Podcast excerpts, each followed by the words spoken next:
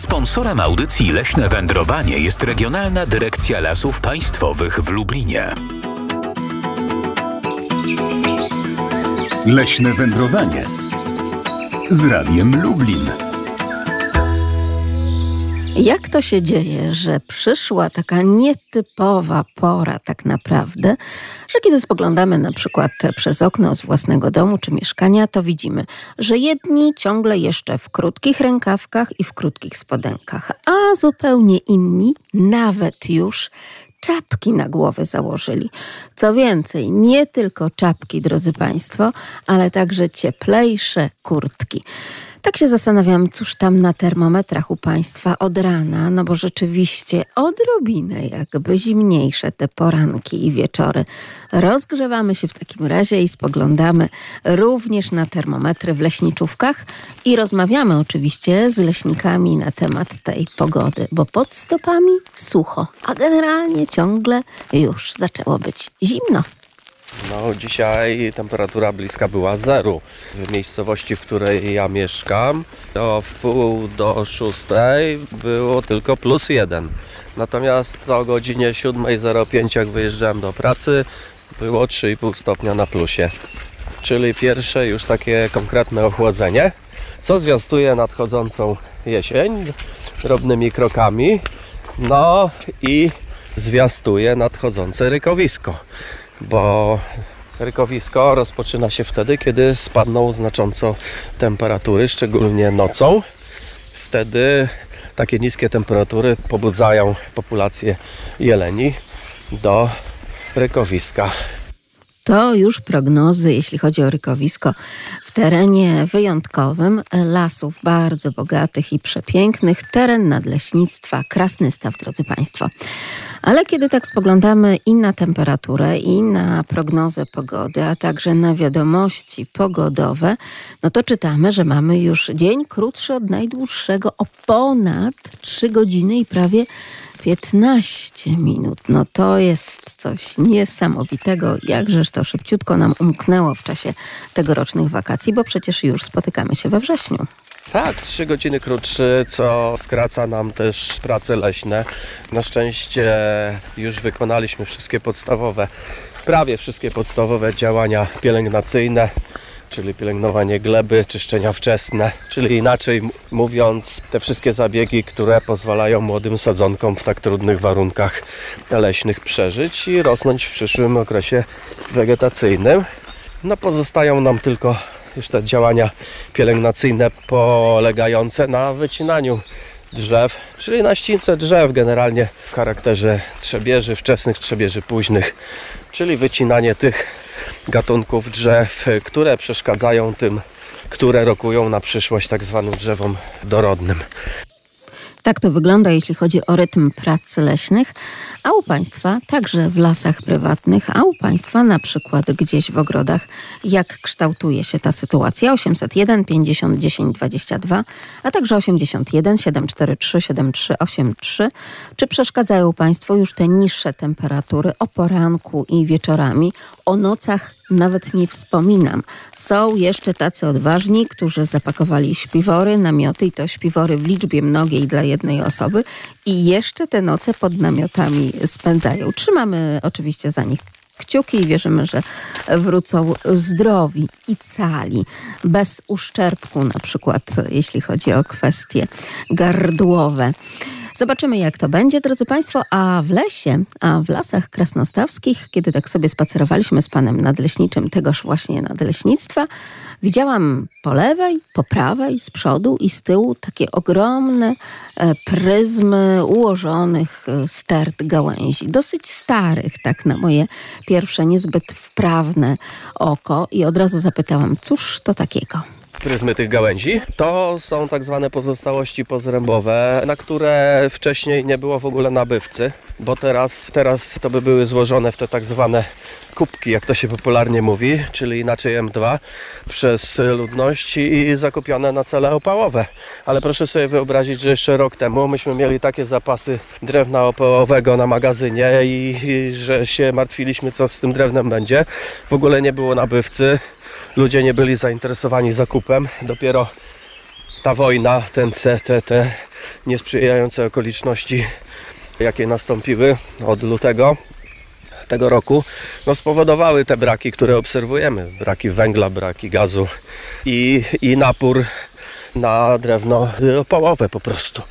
Także te pryzmy, które pani tutaj widzi, to było uprzątnięcie po prostu miejsc, e, żeby było można e, swobodnie posadzić młode pokolenie lasu.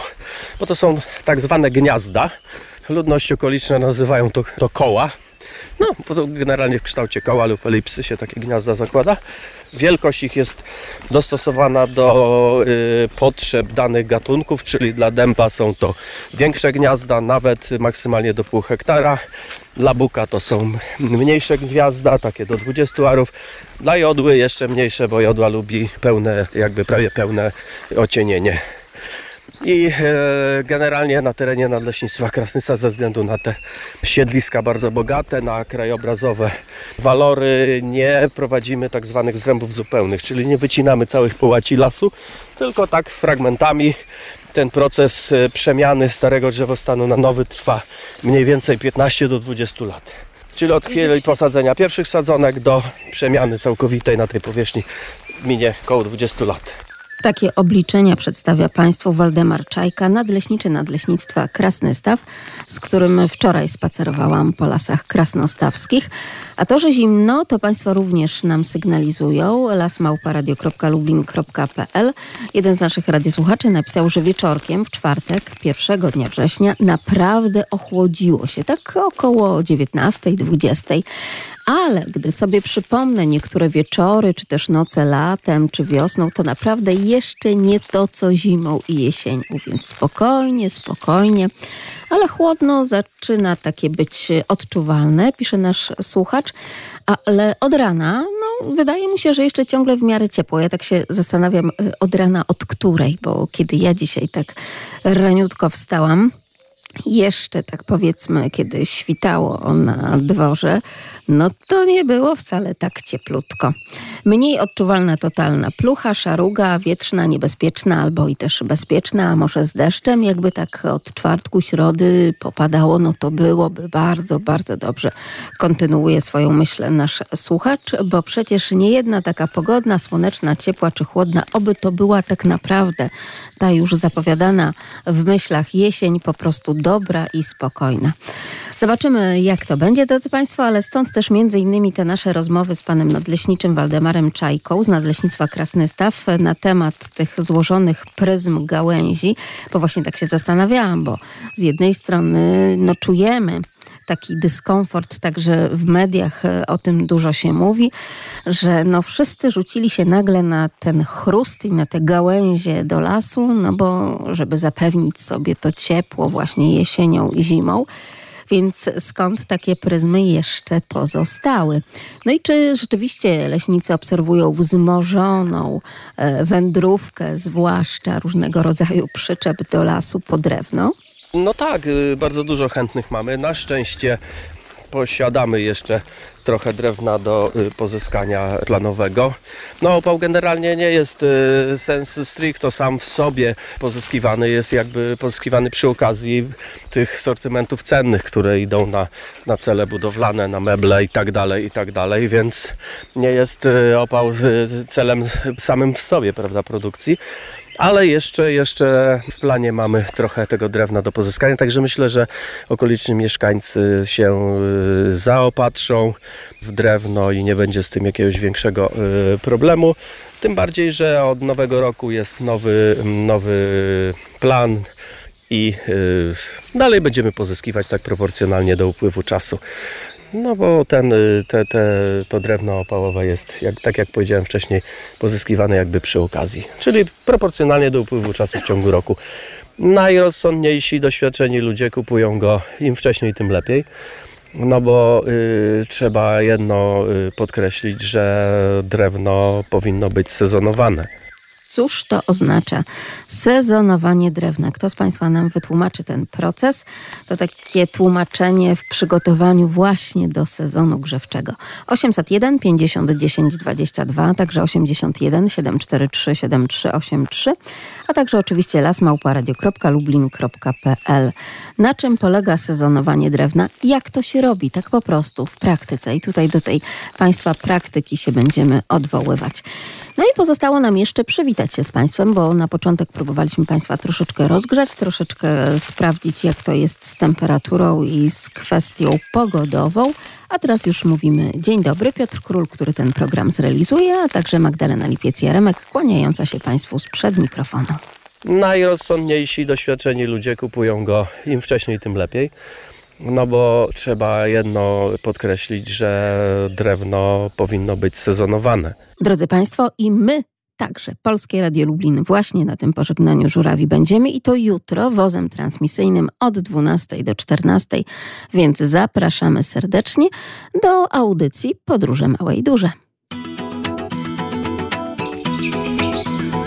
Leśne wędrowanie z Radiem Lublin. Najrozsądniejsi, doświadczeni ludzie kupują go im wcześniej, tym lepiej. No bo trzeba jedno podkreślić, że drewno powinno być sezonowane. Im wcześniej, tym lepiej, powiedział pan Waldemar Czajka, nadleśniczy Nadleśnictwa Krasny Staw. I nie chodzi tutaj o to, żeby się pospieszyć, bo być może tego drewna po prostu zabraknie, tylko chodzi o to sezonowanie. Pani Lucyno, dzień dobry. Dzień dobry. Proszę powiedzieć, na czym polega to sezonowanie? Znaczy sezonowanie, leżakowanie, można by tak powiedzieć. O, też Żeby ładnie. Żeby kupić drzewo, musi ono troszkę odpocząć i wy, wyleżeć się, żeby można było nim palić. E, Bo takie żywe drzewo się nie nadaje bardzo, bo się niszczą piece. E, Proszę powiedzieć- Chodzi. Mhm.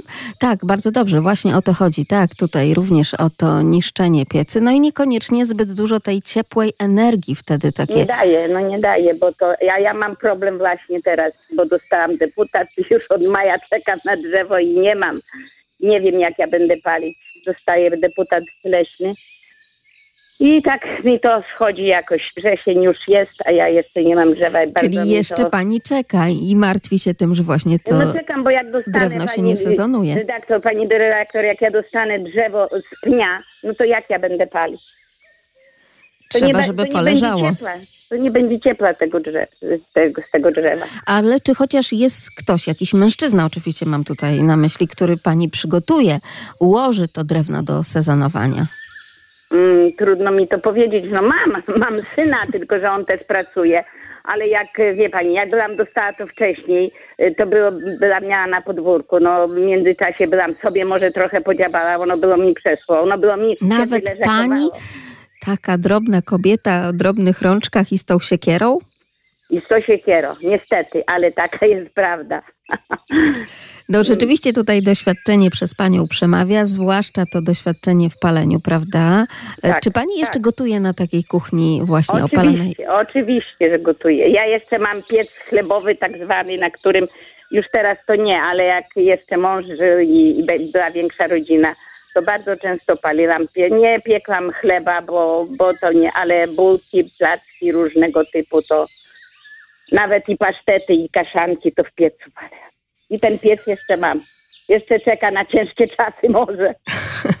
Ale tak naprawdę jednak wtedy, kiedy gotujemy na tym żywym ogniu z drewna, chyba to smakuje inaczej, prawda? No, a najlepiej smakują fajerczaki. O, tuż to, tak jest. Czyli takie bliny też, prawda, na blasze. No takie, no, no to ja co do takie robię, jak to kiedyś mówię, sodziaki robię, ale to na oleju, a ja na blasze, a mój syn to się czasami zachwyca, mówi mamo, kiedy będą takie fajerczaki z mlekiem, ach, mówi to takie bardzo dobre. Prostsze, najsmaczniejsze, najbardziej pachnące i do tego No zdrowe jego jedzenie. kolegi, kolegi mówi, jak to można bez prądu, bez światła, bez niczego, o normalnie na, na blaszę, która, którą rozgrzewa drzewo i to jest, mówi, to jest smak dopiero. No ale Oczywiście, mam że to, tak. jeszcze mam wszystko i czekam właśnie na te dopłaty, czy dostanę na ten węgiel. E, No i mam jeszcze ten formatyk w pokoju. No, ja tym palę i to chyba mi pozostanie, bo niestety już mam poza 70 lat, także Piękny wiek, pani Lucyno. Trzymamy kciuki, żeby jednak drewno dojechało szczęśliwie, żeby udało się jeszcze co Mam nieco nadzieję, podsuszyć. mam nadzieję, tylko nie wiem kiedy i nie wiem jak ja będę palić. No niestety. Jak już będzie, to proszę dać znak, bo zaczęliśmy się też razem z panią martwić o tę pani sytuację w piecu. Także trzymamy kciuki. Wszystkiego dobrego Dziękuję. pani Lucyno. Dziękuję, bardzo. Nawzajem wszystkiego najlepszego. Do Bardzo dziękujemy i do usłyszenia i kto wie, czy nie do zobaczenia gdzieś tam właśnie w Krzczonowie. Też bym takiego fajerczyka od pani Lucyny spróbowała prosto z blachy, no ale niech najpierw to drewno przyjedzie, później niech będzie sezonowane i jeszcze Waldemar Czajka, nadleśniczy, oczywiście jako ekspert tłumaczy owo sezonowanie. Niektóre gatunki jak dąb powinny schnąć dwa sezony, o którym sobie niektórzy nie zdają sprawy. No powiedzmy grab, sosna może być, y, wystarczy jeden sezon, ale jak ktoś zaczyna palić drewnem niewysuszonym, niesezonowanym, no to te substancje, które się wydobywają przy okazji spalania, y, smoliste, po prostu, mówiąc tak wprost, kolokwialnie, zatykają przewody dymne, sadze się różne pojawiają i tak dalej i tylko sobie e, ludzie niszczą instalacje centralnego ogrzewania, nie w sensie kaloryferów, tylko w sensie pieca i, i, i komina. Więc tak jak również e, chwilkę temu dosłownie na antenie jedna z naszych radiosłuchaczek, pani Lucyna z Krzczonowa, tłumaczyła nam na czym to sezonowanie polega. To jeszcze oczywiście potwierdzenie usłyszeliśmy od pana nadleśniczego z Nadleśnictwa Krasnystaw, od pana Waldemara Czajki, drodzy państwo.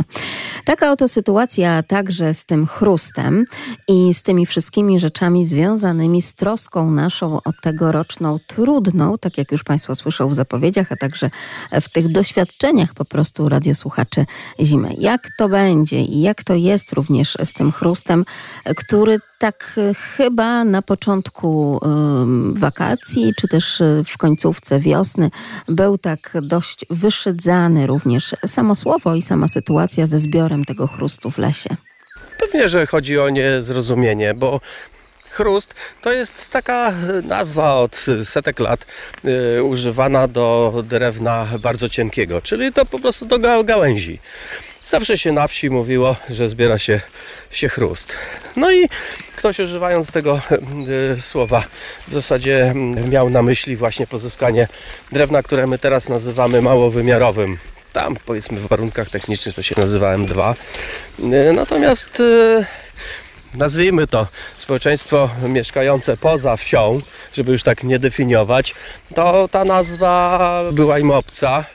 No i stąd y, jakieś zdziwienie, prześmiewczość, ale ona jest nieuzasadniona moim zdaniem, gdyż jest to staropolska nazwa właśnie drewna małowymiarowego. Ja wierzę, że tutaj w tej audycji, w leśnym wędrowaniu, także Państwa, naszych radiosłuchaczy, zupełnie nie dziwi to słowo chrust i zbieranie tak zwanej gałęzówki, bo już wielokrotnie na ten temat mówiliśmy, drodzy Państwo. I także również to, że ten chrust to wcale nie jest wymysł tego roku i z powodu trudnej sytuacji ekonomicznej w Polsce nagle wszyscy rzucają się na zbieranie chrustu w lesie, tak jak to dawniej, powiedzmy, nie wiem, w XIX wieku bywało. Bo tak naprawdę, no nie tylko ten XIX, ale cały XX wiek to także jest sprzedaż tego drewna małowymiarowego, jak mówią leśnicy, czyli tej gałęzówki i zbieranie tego w cudzysłowie chrustu w lesie. Nie tyle wraca się, co on zawsze istniał, tylko kwestia skali. Zawsze y, na wsiach były takie rodziny, starsi ludzie generalnie, którzy byli przyzwyczajeni od młodych lat, że ten taki chrust układali właśnie w te tak zwane kubki na zrębach i sobie wykupywali. No dlatego, że to jest drewno najtańsze, czyli y, pozyskiwane tak zwanym samowyrobem. Więc y, jeśli chodzi o kwestie finansowe, to, to były najkorzystniejsze dla. Tylko oczywiście trzeba poświęcić sporo czasu, ale jak się jest na emeryturze, lubi się to robić, bo niektórzy y, znam takich y, starszych ludzi, którzy szli po prostu dla frajdy. Żeby się spotkać z sąsiadami, żeby sobie ten chrust poukładać, posiedzieć, pogadać przy ognisku, wymienić jakieś tam poglądy. Także to było i przy, przyjemne z pożytecznym, jak to się mówi na wsi. A przyjemny z pożytecznym także był ten wczorajszy spacer, e, który właśnie sprawił, że z jednej strony mamy piękną rozmowę do prezentacji tutaj na antenie Polskiego Radia Lublin z panem Waldemarem Czajką, nadleśniczym Nadleśnictwa Krasnystaw. Pożyteczne informacje mamy również. No byłby to spacer jeszcze bardziej pożyteczniejszy, gdyby udało nam się zebrać grzyby. No ale niestety, tak jak państwo słyszą, ściółka sucha, trzeszczy w tym mikrofonie i tylko to słyszeliśmy, że tak powiem, spod naszych stóp. I tylko niestety takie efekty były, więc grzybów nie przywiozłam. Nie ma jeszcze grzybów. Grzyby były wtedy, kiedy były opady i sprzyjające ku temu warunki, a szczególnie pełnia. Pełnia stymuluje rozwój grzybni, stymuluje ludzi, ich radość. Oby ku dobremu. Były kurki, były prawdziwki, były koźlarze, babki na rydze. Jeszcze czekamy, bo rydze zazwyczaj są jesienią. Opieńka miodowa występuje jesienią. No i spodziewamy się, że taki prawdziwy wysyp borowików właśnie y, nastąpi gdzieś w połowie września, bo y, synoptycy przewidują właśnie obfite opady za chwilę, za tydzień, półtora. Wzrost temperatury też przewidują y, w drugiej połowie września, więc wszystko wszystkie te czynniki, temperatura, wilgotność i pełnia się skumulują i na pewno grzyby będą. Zapraszamy do naszych lasów. Zaprasza oczywiście nadleśniczy Nadleśnictwa Krasnystaw, czyli lasy krasnostawskie, a tereny przepiękne, naprawdę, zwłaszcza jesienią. Te wyjątkowe kraszczady to jest to miejsce, które Państwu polecamy. Ale polecamy oczywiście także wszystkie inne miejsca, miejsca, w których możemy e, podziwiać przyrodę, zwłaszcza tę przyrodę leśną i ptactwo i zwierzynę. Halo, halo, dzień dobry Pani Marianno. Dzień dobry panie redaktorze, dzień dobry państwu. Yy, tutaj chcę powiedzieć kilka zdań na temat moich własnych obserwacji w moim otoczeniu, gdzie prawie codziennie są jakieś nowe zmiany. Więc cóż ja dostrzegam? Duże wesze, duże gromady szpaków, które wykonują swoje jakieś powietrzne ewolucje, zjadają słodkie owoce czeremchy amerykańskiej, drzew rosnących na moim podwórku. Natomiast na pobliskiej łące gromadzą się setki drozdów. Widzę tych tak dużo tych ptaków, a na polu, na polu, tak jak wędruję sobie tutaj polami, skaczą sobie kopciuszki. Natomiast odleciały już wilgi, bociany, dudki, kukułki, muchołówki szare, no na pewno dymówki, oknówki, fleszki. A więc ta wędrówka tych ptaków jest dla nich ogromnym zagrożeniem.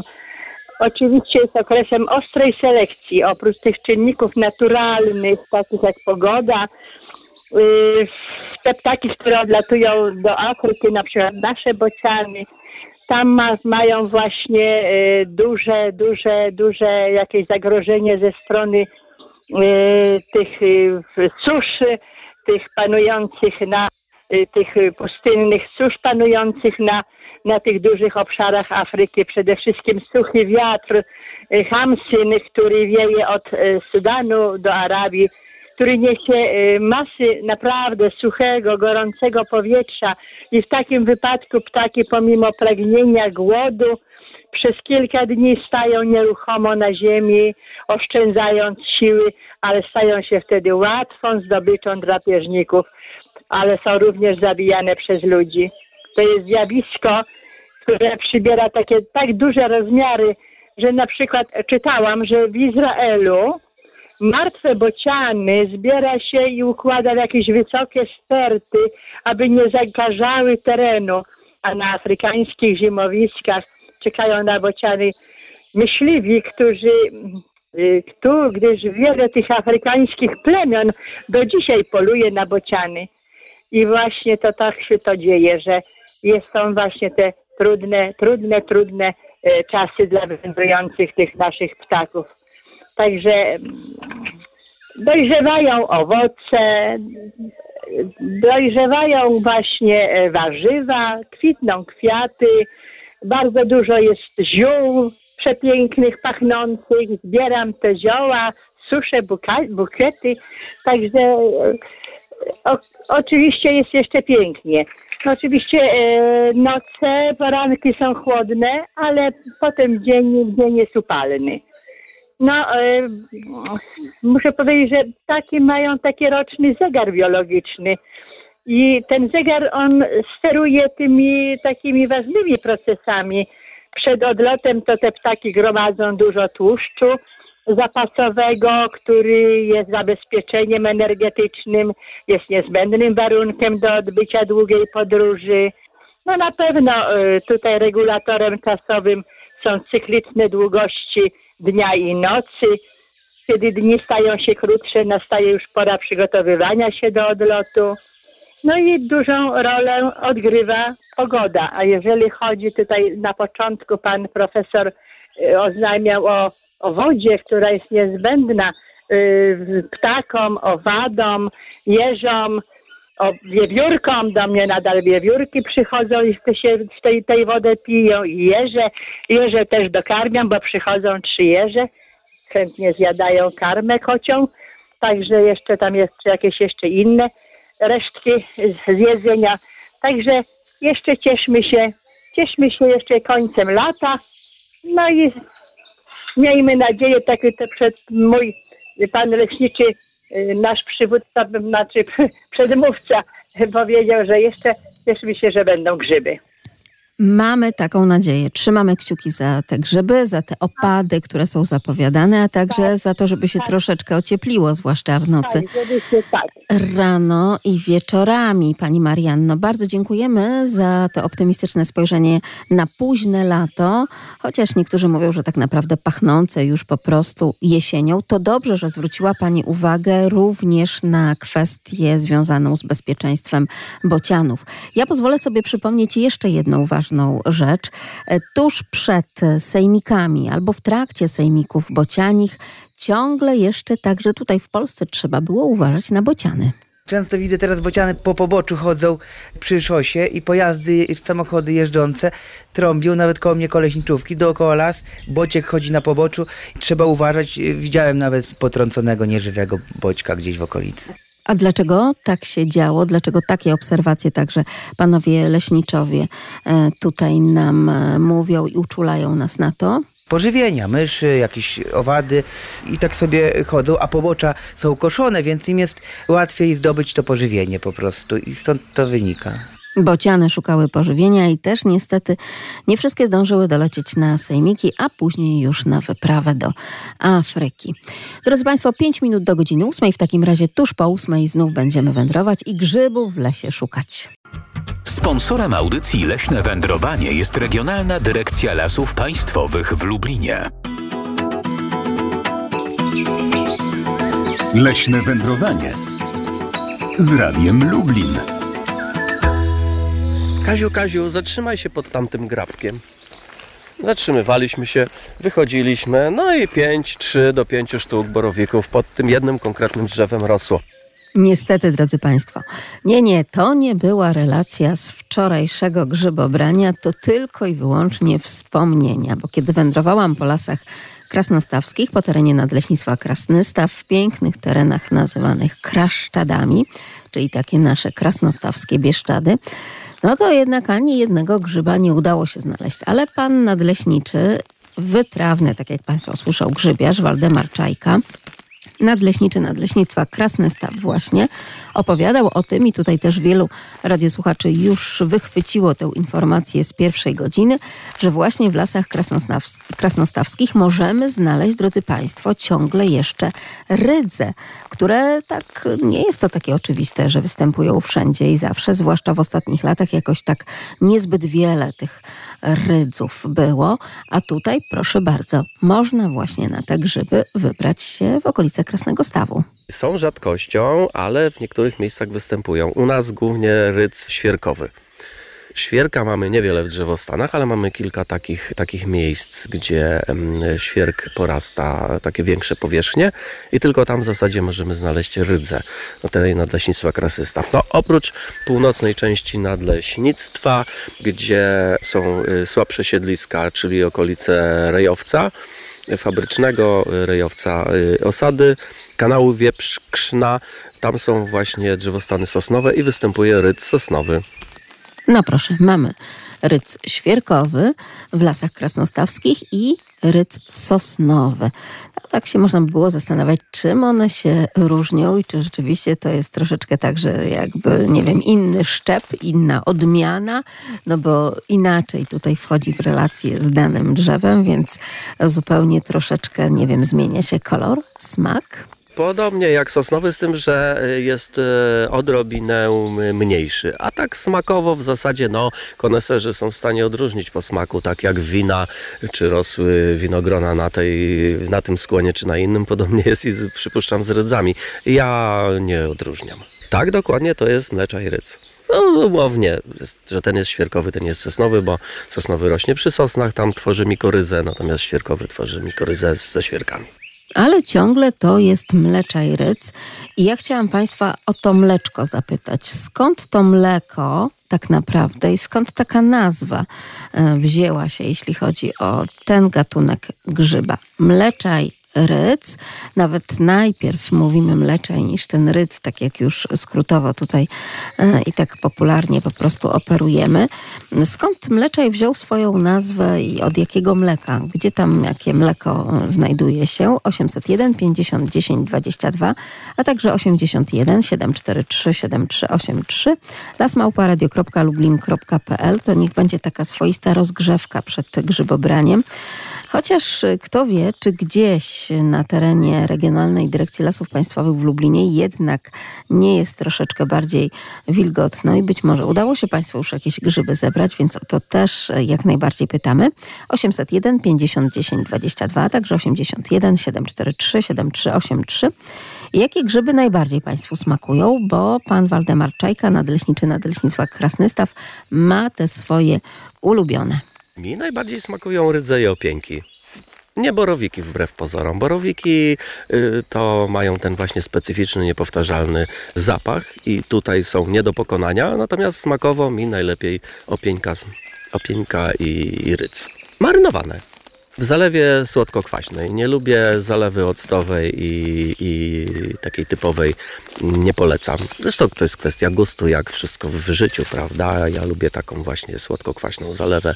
Kiedyś podejrzałem u y, skład u żony jednego z naszych już nieżyjących niestety leśniczych, ale to z tej takiej powiedzmy sobie, jak to się mówi, starej gwardii i, I pierwszy raz, jak spróbowałem właśnie tych grzybów w takim wykonaniu, to musiałem zdobyć przepis i w domu powiedziałem, że tak mi proszę przygotowywać, a nie inaczej. Zresztą sam też marynuję, jak mam ku temu czas. Chociaż yy, niektórzy kiszą, zasypują solą w odpowiednich tam takich be, beczułkach porcelanowych, ale dla mnie, dla mnie, no pomijam jeszcze fakt, że najsmaczniejsze ryze są smażone na maśle ale takim prawdziwym maśle, świeżym maśle, bo czasami yy, idzie się przez krupówki w Zakopanym na przykład i wszyscy namawiają to i wszędzie są reklamy rydze na maśle.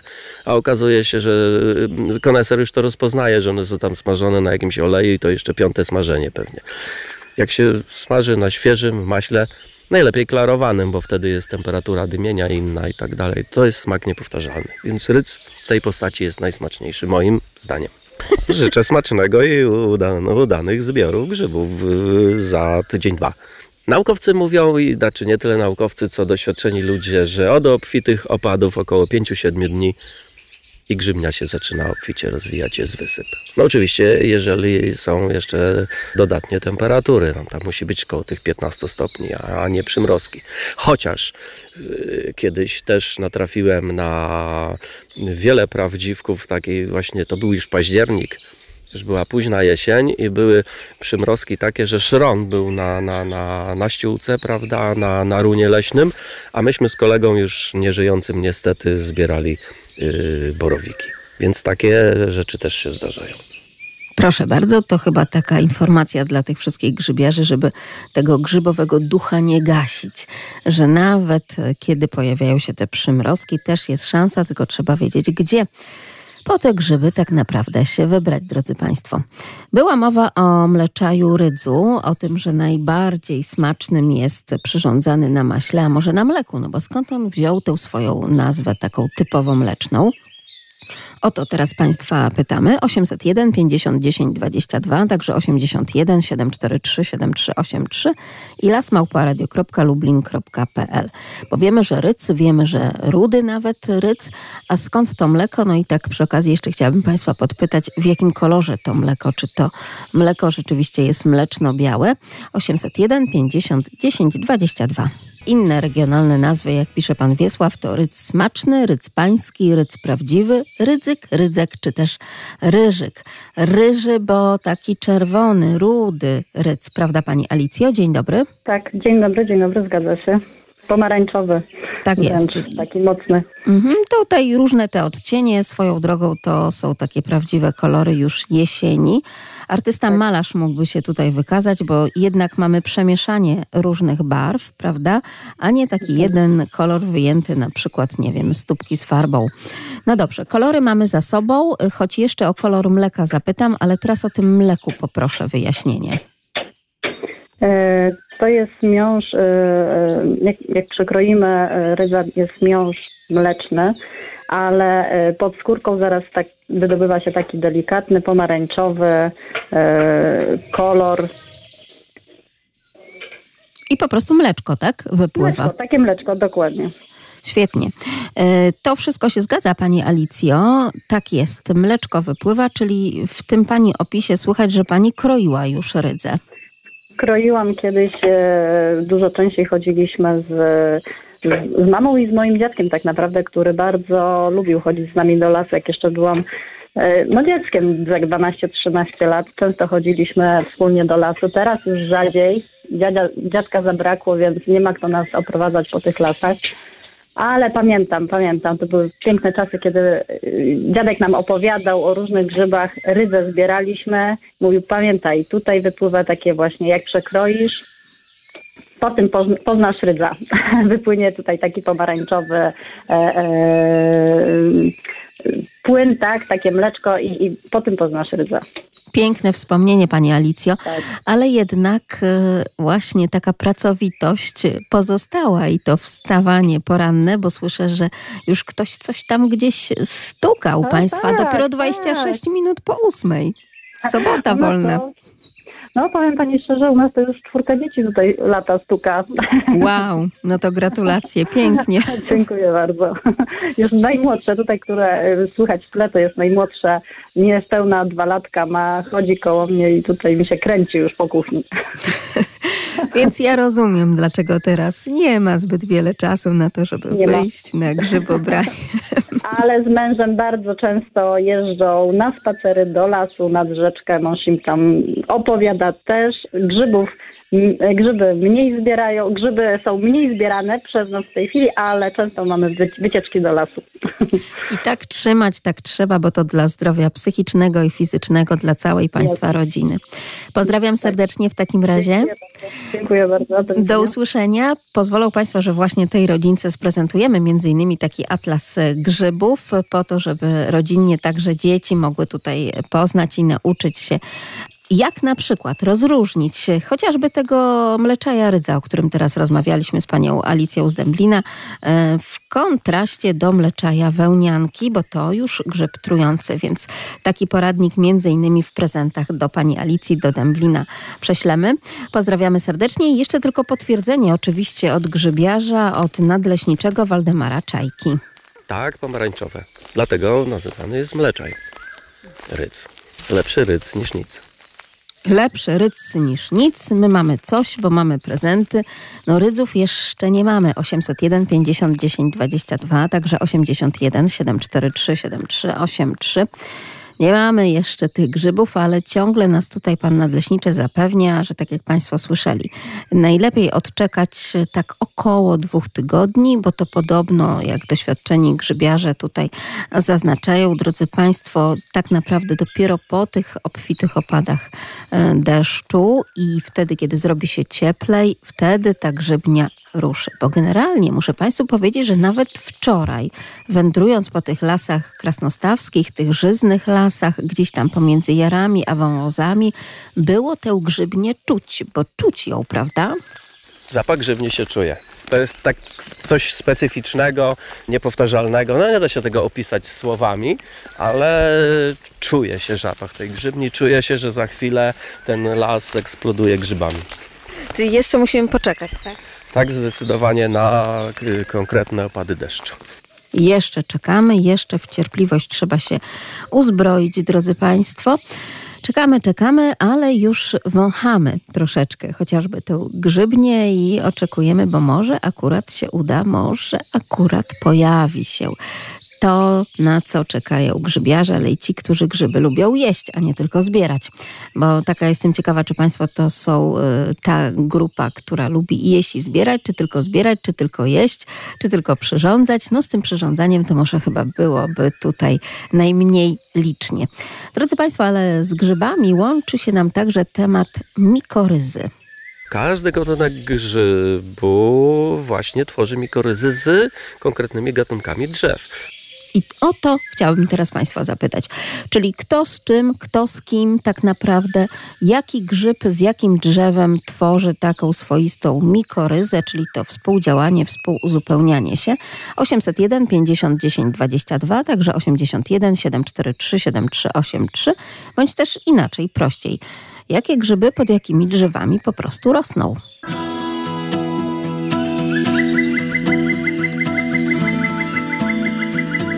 Leśne wędrowanie. Każdy gatunek grzybu właśnie tworzy mikoryzy z konkretnymi gatunkami drzew. Oczywiście ci, którzy chodzą na grzyby, doskonale zdają sobie z tego sprawę. A ja jestem dzisiaj bardzo miło zaskoczona, bo przede wszystkim panie, pani Marianna, pani Lucyna, pani Ela, pani Alicja i pani Gosia, czyli kobiety jednak na grzyby się wybierają i czy wiedzą, jaka jest zależność właśnie tej mikoryzy pomiędzy gatunkiem drzewa a gatunkiem grzyba. Pani Gosiu, dzień dobry. Halo, halo. Dzień dobry, dzień dobry. Dzień dobry. Jak to jest, y, czyli kto gdzie lubi i z kim rosnąć i w jaką zależność tutaj wchodzi? No na przykład maślak z sosną, borowik z dębem, yy, mleczaj palący z leszczyną, koźlarz czerwony z brzozą.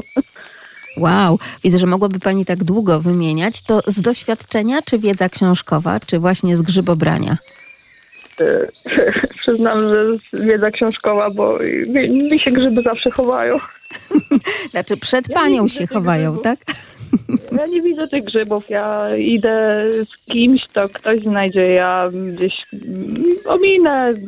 Nie, nie, nie mam do grzybów w ogóle jakoś tak ręki. A jeść chociaż Pani lubi? Ja uwielbiam. No widzi Pani, to, to tak. ja tak też mam podobnie, ale wierzę, że nawet wtedy, kiedy Pani wybiera się na taką wyprawę do lasu i ktoś inny rzeczywiście te grzyby znajduje, to i tak Pani obcuje z przyrodą, z naturą i tak jest pięknie, tak? Tylko no, tak. jednak tej radości i adrenaliny brakuje. O wow, to ten mój, to ja tutaj znalazłam. to No, tego wsadzimy do Znaczy, słoiczka. Kiedyś znalazłam kilka grzybów, ale to tylko raz było i to było te trzy grzyby, może dwa. Ale no dużo było wtedy grzybów. Więc wstyd było nie znaleźć, tak? No to już Tak. pod nogi przyszły. Zobaczymy, jakie będzie tegoroczne grzybobranie. No tak niektórzy mówią, że chyba może niekoniecznie, bo jednak ta susza, zwłaszcza w naszym regionie lubelskim, dała się we znaki, bo gdzieś tam już na portalach społecznościowych, właśnie na tych grupach grzybiarzy, widzimy te pełne kosze, e, naprawdę takie przepełnione po brzegi, ale to jednak nie nasz teren tutaj wschodni, no zupełnie, zupełnie inne lasy. Ale może się ta rzecz odwróci, Pani Gosiu, prawda? I może akurat No tak, bo te tym dwa, roku? trzy grzyby to ja znalazłam e, nie w Lublinie, tylko właśnie w- w innym miejscu, także jak najbardziej po, potwierdzam, że to tak jest. Zobaczymy, jak to będzie w tym roku. Ja trzymam mimo wszystko za panią kciuki, ale te połączenia właśnie, jeśli chodzi o to, kto z kim, gdzie i pod kim lubi tak naprawdę nie dołki kopać, a rosnąć, jeśli chodzi o gatunki grzybów i gatunki drzew, świetnie pani sobie tutaj poradziła, więc, że tak powiem, przygotowanie merytoryczne jest. To teraz jeszcze tylko praktyka i już będziemy mieli... Wiem, gdzie, wiem, gdzie szukać, ale schowają mi się i tak. Będziemy miały może pełną spiżarnię. Pozdrawiam serdecznie i razem z nami jeszcze pani Ewa z Poniatowej i to jest ta radiosłuchaczka, która zachwyca mnie, drodzy państwo, fotografiami grzybów. Często nawet, jak sama zaznacza, Poniatowa to jest takie bardzo grzybne miejsce, więc tam nawet na trawnikach w centrum miasta, proszę bardzo, również rosną, prawda pani Ewo? Owszem, w parku naszym blisko basenu. No proszę. Ja Czyli jednak ta woda jest potrzebna, tak? Skoro blisko basenu. No mówię, że nie zawsze muszę się wybierać do lasu, żeby znaleźć grzyby. A jest sytuacja tego typu, że nawet e, u mnie przed klatką, No e, proszę. przed blokiem na lipie bardzo piękne grzybki wyrosły, tylko trudno mi nazwać jak one się nazywają, bo to jednak na korze, no to jest troszeczkę inna nazwa tych grzybów, prawda? Ale nie jest to chuba, tak? Czyli, czyli coś może, No nie wiem. Nie chuba. E, wyślę pani zdjęcie, bo musiałam przecież oczywiście uwiecznić. No, czyli wszystko się zgadza. Natomiast Na działce mieliśmy w takiej starej szopie, gdzie były e, pnie dębowe, takie chrząstki, jakieś fajne, taki grzyb urósł. No i tata jak sprawdzał, no to się okazało, że jest to grzyb jadalny i jak mama to ugotowała, to był przepyszny grzyb, tylko nie wiem jak się nazywa. Ale mają Państwo doświadczenie, no już takie powiedziałabym na granicy, tak? No bo proszę bardzo, tutaj nawet jakieś takie nietypowe A- kształty, ale A smak. powiem jeszcze tak, na terenie szpitala w Poniatowej po prawej stronie rosły prawdziwki takie te jadalne, a po lewej stronie borowiki szatańskie. Nie mylić stron, drodzy Państwo. Jeżeli ktoś notował te informacje, gdzie tutaj pani Ewa z Poniatowej podaje nam, gdzie są dobre tereny grzybowe i gdzie ta grzybnia rzeczywiście owocuje, czyli mamy grzyby, nie pomylić stron, drodzy Państwo, żeby jednak nie tego szatana, A tylko te tego... szatańskie były bardzo okazałe. Ja wiem, bo one tak się wdzięczą i zachęcają. A może weź mnie, a może weź mnie, taki jestem ładny, nierobaczywy, prawda? Mam kapelutek taki piękny. A czy chciałaby Pani jeszcze z tego własnego grzybowego doświadczenia dodać jeszcze coś, jeśli chodzi o te kwestie związane ze zbiorem e, grzybów? E, Czyli Maślaczki to lubiałam zbierać zawsze w takich młodnikach stosunkowych świerkowych. E, Tak. Natomiast, no mówię, borowiki głównie dęby buki, tak? no i przy brzozach e, głównie właśnie koźlarze. Tak, kozaki wśród brzus, tak również pisze pan Wiesław, więc tutaj państwo jak najbardziej to doś- te doświadczenia potwierdzają sobie nawzajem. Ale chciałam podziękować serdecznie za miłe wspomnienia z książek o lasach. E, dlatego, że ostatnio robię remont w mieszkaniu i zaczęłam przeglądać te pozycje albumowe i za te piękne dedykacje od Pani. Bardzo się cieszę, że te prezenty się Państwu przydają, że nie tylko zdobią półki, ale że także Państwo je czytają i czerpią wiedzę przyrodniczą. Wszystkiego dobrego Pani Ewuniu. Pozdrawiam serdecznie. Pozdrawiam wszystkich Pozdrawiam. e, i wszystkich radiowców z okazji jeszcze dalej 70. rocznicy. Tak jest, no wrzesień to jest ten nasz czas świętowania, to prawda? A ja jeszcze tylko właśnie sobie przypomniałam, że w tym tygodniu przejeżdżałam przez Poniatową i muszę pani powiedzieć, że tak, pierwsze wrażenie to jest niesamowicie leśne, zielone miasto jednak. Więc takie wrażenie miałam właśnie e, przemierzając uliczki w Poniatowej. Wszystkiego dobrego pani Ewo. Pozdrawiam. Magda się nie odezwała? Halo, halo? Nawet się pani Magda nie odezwała, że A, że jestem Poniatowy i że... Do... Znaczy, pomyślałam o pani ciepło, no ale nie śmiałam pukać. Może innym razem. Drodzy Państwo. Dobrze, dziękuję za zaproszenie. Drodzy Państwo, a my powracamy do tej mikoryzy i do tej współzależności, bo tak jak pisze Pan Wiesław, wszystkie drzewa leśne w naszych lasach tworzą związki mikoryzowe, a o tym, jak ważne jest to zjawisko, świadczy także fakt, że 90% roślin na Ziemi tworzy takie związki mikoryzowe, a 80% z nich pozbawionych tego współtowarzysza po prostu ginie. I co ciekawe, właśnie ta mikoryza sprzyja także grzybiarzom, bo nie posiadając nawet fachowej wiedzy o tym zjawisku, wyruszając na grzybobranie, każdy właśnie szuka podświadomie prawdziwków pod dębami czy bukami, maślaków w młodnikach sosnowych, a kozaków wśród brzusy. Co jeszcze do tego doda pan Waldemar Czajka, nadleśniczy Nadleśnictwa Krasny Staw? Taki rodzaj symbiozy. Po prostu grzybnia łączy się z włośnikami danego gatunku drzewa, dostarcza tam y, jakieś minerały. Drzewo również odwdzięcza się y, tym, że, że, że osłania tą grzybnię, gromadzi wilgotność, y, jest wtedy większa. To jest taka symbioza. No, grzyb, grzybnia nie może się rozwijać bez tego gatunku drzewa. Drzewo pewnie rozwijałoby się też w jakiś tam sposób niezakłócony, ale z mikoryzą, z grzybami rozwija się znacznie lepiej. Więc znacznie lepiej, a nawet po prostu nie ginie. Tak jak tutaj jeszcze pan Wiesław nam te wiadomości uzupełniał, drodzy państwo, no to jeszcze poszukajmy tej wspólnotowości. Na przykład koźlarz czerwony rośnie tylko przy osikach generalnie. Koźlarz babka uwielbia rosnąć przy brzozach. Borowiki najbardziej preferują właśnie świerki, sosny, ale u nas występują również z dębami i z bukami.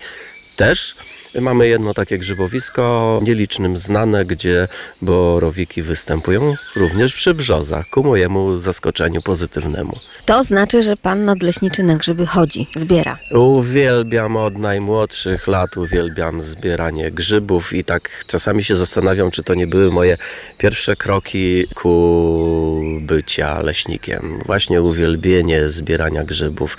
Babcia świętej pamięci mnie zawsze zabierała na grzyby, mieszkała w takiej wiosce wśród y, lasów właśnie w środku położonej i jakby wpoiła we mnie tą, tą, tą radość zbierania grzybów, bo y, sam grzyb już tam powiedzmy smakowo jest też fantastyczną rzeczą, ale mi sprawia największą radość jak odnajdę takiego borowika, czy, czy koźlarza, czy, czy rydza. To jest, to jest ta przyjemność, odnaleźć go samemu, a nie kupić spółki czy gdzieś na jakimś targowisku odnaleźć go samemu i to wtedy jest ta radość, adrenalina i ten smak niepowtarzalny, tak jak Państwo słyszą.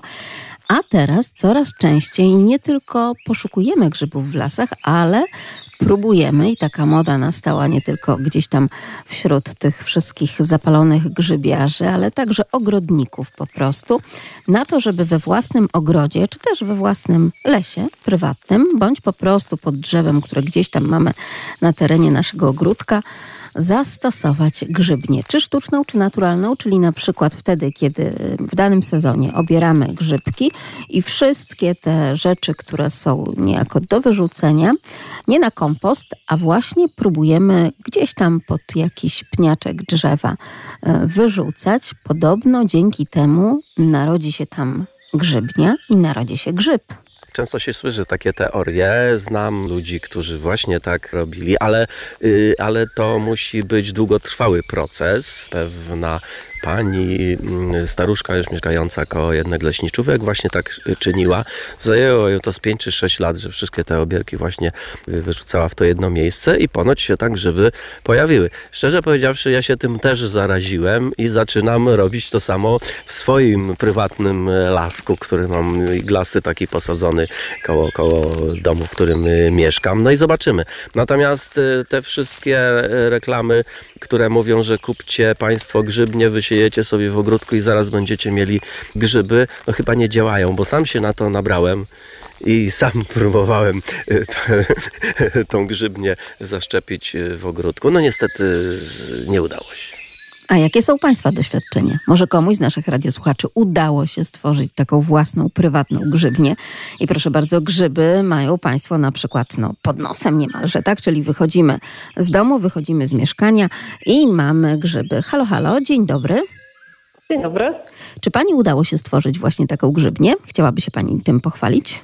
E, owszem, owszem. Oczywiście trwało to kilka lat. Wow. E, e, I był, ta grzybnia była zasilana chyba przez trzy lata regularnie, ale wyrosły maślaki.